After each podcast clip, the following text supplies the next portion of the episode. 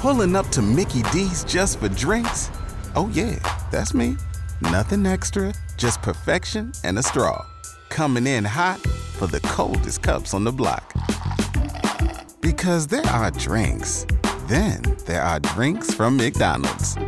Mix things up with any size lemonade or sweet tea for $1.49. Perfect with our classic fries. Price and participation may vary, cannot be combined with any other offer. Ba da ba ba ba. Uh, let's go to Holland and welcome to the show uh, from the documentary All Things Must Pass and the CBS TV show Life in Pieces. This is Colin Hanks. Colin, how are you, buddy? Good. How you doing? Good. Good to have you on the show. Can you settle something for us real quick? This show is oddly obsessed with a movie that you made a brief appearance in. That thing you do. Oh gosh. Okay. I, I'm telling you. Am I settling a bet? What am I doing? Well, it's a it's a something that you're probably going to go. situation. Yeah, you're going to go. Oh yeah, but we but we uh, okay. So we have seen this movie a gazillion times. The whole show, not even together. We've just we- actually given homework to Made- people that have uh, joined the show. made them watch it. Yes. my nine year old son watches it all the time. So uh, when I got to see the director's cut of the movie, I find out that Mr. White is homosexual. Yes. Uh, it is never illicitly said, but it is implied. Why else would he and Howie Long be driving around in a small convertible together? Hey guys, can we just enjoy the fact that it's Howie Long just for a moment, Well, right? Mr. White was enjoying it. Let me tell you that. We the reason why. So I see this scene in a movie that I've seen a dozen times, and all of a sudden I'm watching this director's cut that I don't even know exists, and I see that part, and the next day I wake up and I go, "Did I just? Did I dream that?" That, uh, and then I'm asking other people, and nobody knows. And then Obba Babatunde, who's in the movie, is in the studio with us, and I ask him, and he has no knowledge of it whatsoever. I don't think he worked that day. That's what I'm That's what it saying. was. If you missed the one day of work, you have no idea. An incredible uh, plot twist. But I, I just want to thank you. I needed some sort of verification that I wasn't dreaming that. No, you're not dreaming that. I don't know why I would dream about that. Yeah. But either way. Well, uh, this is uh, Colin Hanks is joining It's us on the show. you, really. What? This is about you. You know what? If I had to pick two guys, neither one of them would be there. I don't think. Uh, tell me about the documentary "All Things Must Pass." You could look at it at uh, TowerRecordsMovie.com. It is uh, premiering in Miami. What is this about? The rise and fall of the record industry or the record company?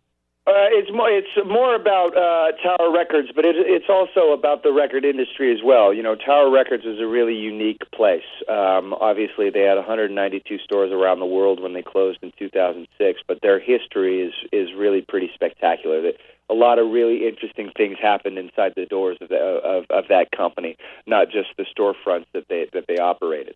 It was a really fun place to work, amazing place to shop, and they were really the forefathers uh, and the front runners for a lot of the music industry in terms of how things were were done, how things were were, were operated, uh, and uh, you know a lot of fun stories um, with some really engaging, fun characters. But we also sort of explore the real reason why Tower uh, no longer exists because it's not just uh, the simple little tidy uh, bow of oh the internet killed Tower. It's really a little bit more complicated than that, and I think it's a really fun, engaging film. Uh, it, it is interesting to think about when you're a kid. I mean, uh, you're an LA kid, so you saw that iconic Tower Records that was there for so many years, and for guys like me, it was always that mall record store, Right. And that uh, that's Well, no, well, but no. Um, I actually grew up in Sacramento. So my dad lived in Los Angeles. My mom grew up. My mom lived in Sacramento. So I would split my time between the two. I actually never set foot in the Sunset location. really Um, I actually, yeah, no, I actually uh, grew up in Sacramento, where Tower uh, Records was founded. Russ Solomon started selling used 78s out of his father's drugstore in 1941. That's how he got into the business, and then he opened up the first Tower Records proper, as we know it, in 1960.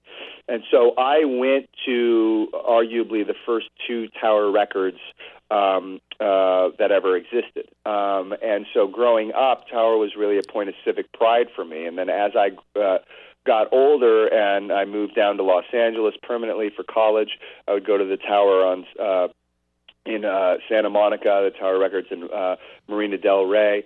Um, but when I would travel around, I would also see the Tower Records, you know, at the the mall in uh, Beaverton, Oregon, or the one at Number One Piccadilly in London. So I sort of got to see the, the the gamut of of the Tower Records. And even though there were multiple Tower Records, each one was really run like an independent record store.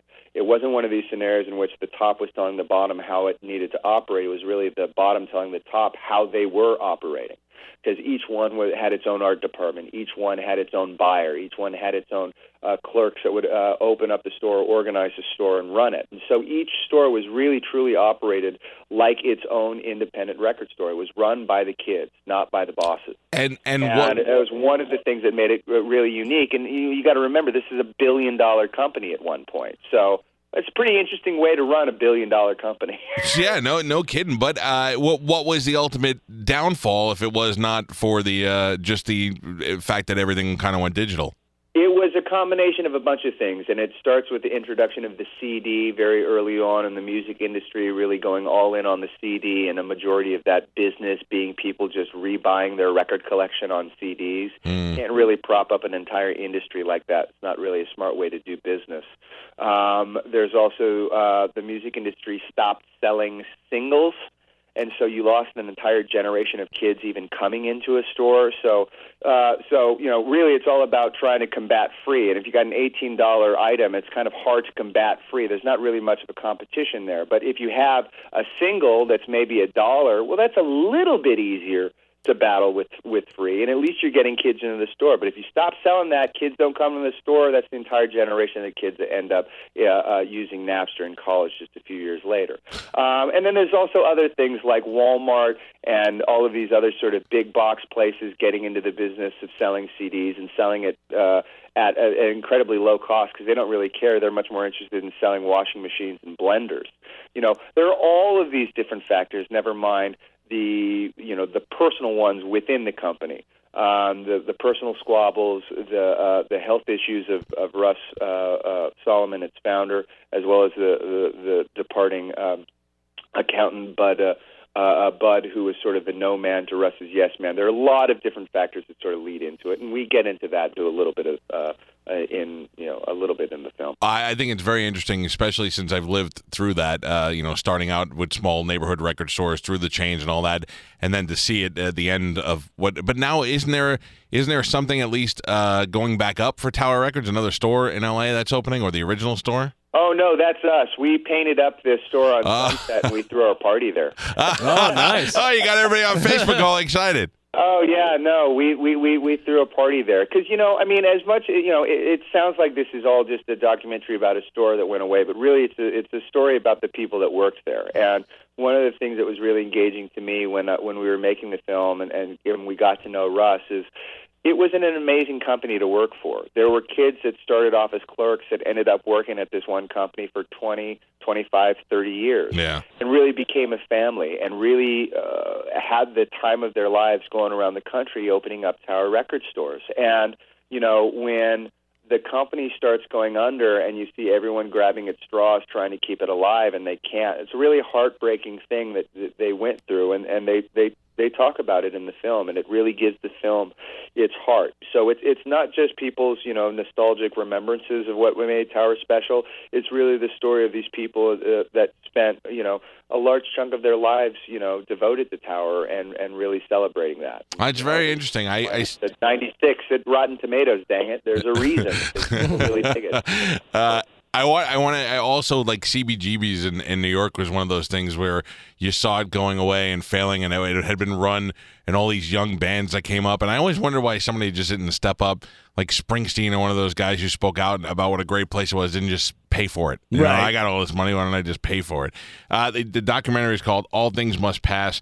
You can find it uh, the info at TowerRecordsMovie.com. Colin Hanks, did you uh, direct the whole thing?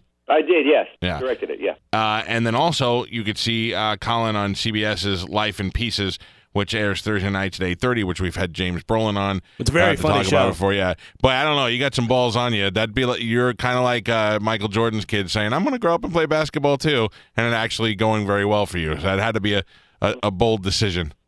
Well, listen, I, I'm doing what I'm doing because I like it, and I damn the torpedoes otherwise. good for you. Very good to talk to you, man, and thank you for settling my uh, my Mr. White scandal. No problem. Take care. All Best right. of luck. Sorry Take- to burst your bubble, man. No, no, I loved it. you kidding me? Thank you. All right. All right, take it easy. He didn't burst my bubble. No, he uh, let you know what the deal was, though, and we figured it out that you weren't dreaming it. Yeah. If I was, why I was dreaming about Tom Hanks and Right. Howie Long together. Pulling up to Mickey D's just for drinks? Oh, yeah, that's me. Nothing extra, just perfection and a straw. Coming in hot for the coldest cups on the block. Because there are drinks, then there are drinks from McDonald's. Mix things up with any size lemonade or sweet tea for $1.49. Perfect with our classic fries. Price and participation may vary, cannot be combined with any other offer. Ba da ba ba ba.